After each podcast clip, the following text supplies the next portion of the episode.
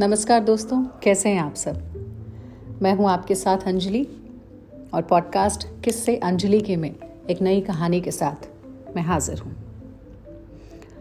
दोस्तों, ये तो आपने भी कई बार नोटिस किया होगा, ध्यान दिया होगा, कि कई बार जब हम एक सिचुएशन को देखते हैं ना तो उसको देखने के नज़रिए में बड़ा अंतर होता है। अगर उस पर्टिकुलर सिचुएशन को हम पॉजिटिवली देखें तो हमें सब कुछ उसमें पॉजिटिव नज़र आएगा। लेकिन अगर हम उसकी कमियाँ निकालना शुरू करें, ये देखना शुरू करें कि ये काम तो ठीक नहीं किया गया है तो फिर उसमें अच्छाइयों से ज़्यादा हमें कमियाँ नज़र आएँगी। आज की जो कहानी है, वो कुछ ऐसी ही है। कहानी है कि नज़रिए में अगर फ़र्क करना समझ जाएँ आप तो आपकी ज़िंदगी बेहतर हो सकती है। एक गुरुकुल था और गुरुकुल में बहुत सारे बच्चे पढ़ा करते थे। इनमें से दो बच्चों में गहरी दोस्ती थी बेस्ट फ्रेंड्स थे। ये दोनों ही बच्चे गुरुकुल के सबसे होशियार बच्चे थे। काफ़ी इंटेलिजेंट इन दोनों बच्चों को माना जाता था। पढ़ाई में भी बहुत अच्छे थे, संस्कार में भी बहुत अच्छे थे। एक दिन उस गुरुकुल में उनके जो आचार्य थे, दोनों को घुमाने के लिए बाहर ले गए।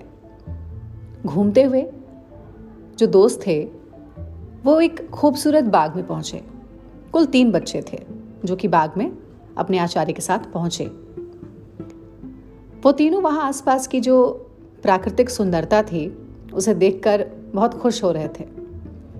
तभी उन लोगों की नज़र एक आम के पेड़ पर जा पड़ी। आम का पेड़ उन्हें नज़र आया।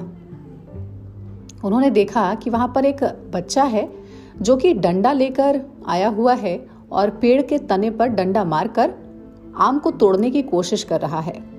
सोच रहा है कि फल किसी तरीके से टूट जाए और मेरे पास आ जाए। वहीं पर आचार्य भी थे, तीनों बच्चे भी थे। आचार्य ने अपने साथ आए, तीनों बच्चों से पूछा कि ये बताओ, आम के पेड़ की तरफ़ तुम देख रहे हो ना? और ये दृश्य पूरा देखा तुमने? तो बच्चों ने उत्तर दिया, जवाब दिया गुरुदेव को। बोला हाँ गुरुदेव हमने उस बालक को डंडा मारकर आम का फल तोड़ते हुए देखा। तो गुरु ने उनमें से एक बच्चे से पूछा कि अच्छा ये बताओ, ये जो अभी तुमने देखा है, जिसमें एक बच्चा डंडा मारकर आम के पेड़ से फल तोड़ने की कोशिश कर रहा है, इस दृश्य के बारे में तुम्हारा क्या कहना है? क्या सोच रहे हो तुम इसके बारे में? तो बच्चे ने गुरुदेव को जवाब दिया। उसने कहा कि, गुरुदेव, मैंने देखा कि कैसे वो बच्चा डंडा मारकर आम के पेड़ से फल तोड़ना चाह रहा है। मैं ये सोच रहा हूँ कि जब वृक्ष भी बगैर डंडा खाए फल नहीं देता तो फिर किसी मनुष्य से कैसे काम निकाला जा सकता है? पहले बच्चे से जब ये सवाल पूछा गया तो ये जवाब पहले बच्चे की ओर से आया। इस दृश्य में हमें एक महत्वपूर्ण सामाजिक सच का आईना दिख रहा है कि ये दुनिया राज़ी खुशी से मानने वाली नहीं है। यहाँ पर दबाव डालकर ही समाज या फिर लोगों से कोई काम निकाला जा सकता है। गुरुदेव ने पहले बच्चे का जवाब सुन लिया, अब बारी थी दूसरे बच्चे की। गुरुदेव ने अब दूसरे बच्चे से पूछा कि तुमने भी डंडा मारकर फल तोड़ने वाला ये पूरा दृश्य देखा? तो ये बताओ कि तुम्हारी इस बारे में क्या राय है? दूसरा बच्चा बोला, गुरुजी, ये दृश्य देखकर मुझे कुछ और ही लग रहा है। जिस प्रकार आम का ये पेड़ डंडे खाकर भी उस बालक को मधुर आम दे रहा है, ठीक उसी तरह से कोई भी व्यक्ति खुद दुख सहकर भी दूसरों को हमेशा सुख देना चाहता है। कोई अगर हमारा अपमान भी करे तो बदले में उसका उपकार ही करना चाहिए, और यही सज्जन व्यक्तियों का धर्म होता है। यह कहकर वो गुरुदेव का चेहरा देखने लगा। गुरुदेव मुस्कुराए और बोले, देखो बच्चों, जीवन में दृष्टि यानी कि नज़रिया बहुत महत्वपूर्ण है। अभी तुम्हारे सामने घटना एक ही घटी, लेकिन तुम दोनों ने उसे अलग अलग रूप से देखा, क्योंकि तुम्हारी दृष्टि में फ़र्क था। मनुष्य अपनी दृष्टि के अनुसार ही जीवन के किसी भी प्रसंग की व्याख्या करता है, और उसी के जैसा कार्य भी करता है, और उसी के मुताबिक उसे फल भी मिलता है। गुरु ने पहले बच्चे से कहा, तुम सब कुछ अधिकार से हासिल करना चाहते हो, वही तुम्हारा मित्र प्रेम से पाना चाहता है। दोस्तों, अगर हम इस कहानी में सिर्फ़ घटना को देखने के नज़रिए पर फोकस करें तो आप यकीन मानिए, परिस्थितियों को देखने का हमारा नज़रिया ही हमारी ज़िंदगी की दशा और दिशा दोनों तय कर सकता है।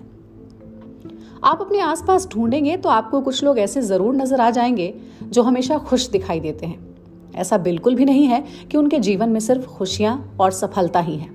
इसलिए वो हर पल खुश नज़र आते हैं। उनके जीवन में भी दुख तकलीफ़, असफलता, चिंता, तनाव है। लेकिन उनका इन्हें देखने का नज़रिया पॉजिटिव है। इनसे निपटने का तरीका भी पॉजिटिव है।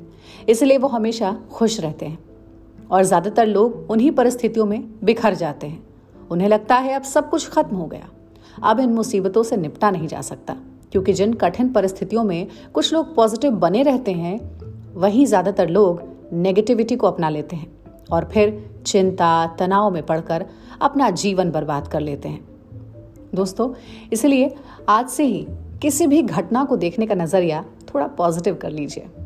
बस फिर उनसे डील करने का तरीका भी अपने आप ही पॉजिटिव हो जाएगा। स्टीव जॉब्स का नाम आपने सुना होगा। उन्होंने एक बात कही है जिसे हमेशा याद रखना चाहिए। स्टीव जॉब्स ने कहा है कि आज की आपकी असफलताओं को भविष्य में जब आप पीछे मुड़कर देखेंगे तो पाएँगे कि वो आपको सफलताओं पर ले जाने वाली सीढ़ियाँ थी। इस बात को ज़रूर याद रखिएगा और अपनी लाइफ में इसे इम्प्लीमेंट भी करिएगा। आज की इस कहानी में फ़िलहाल इतना ही। फिर एक नई कहानी के साथ आप सबसे मुलाकात होगी। तब तक के लिए मेरी तरफ़ से आप सबको ढेर सारा प्यार।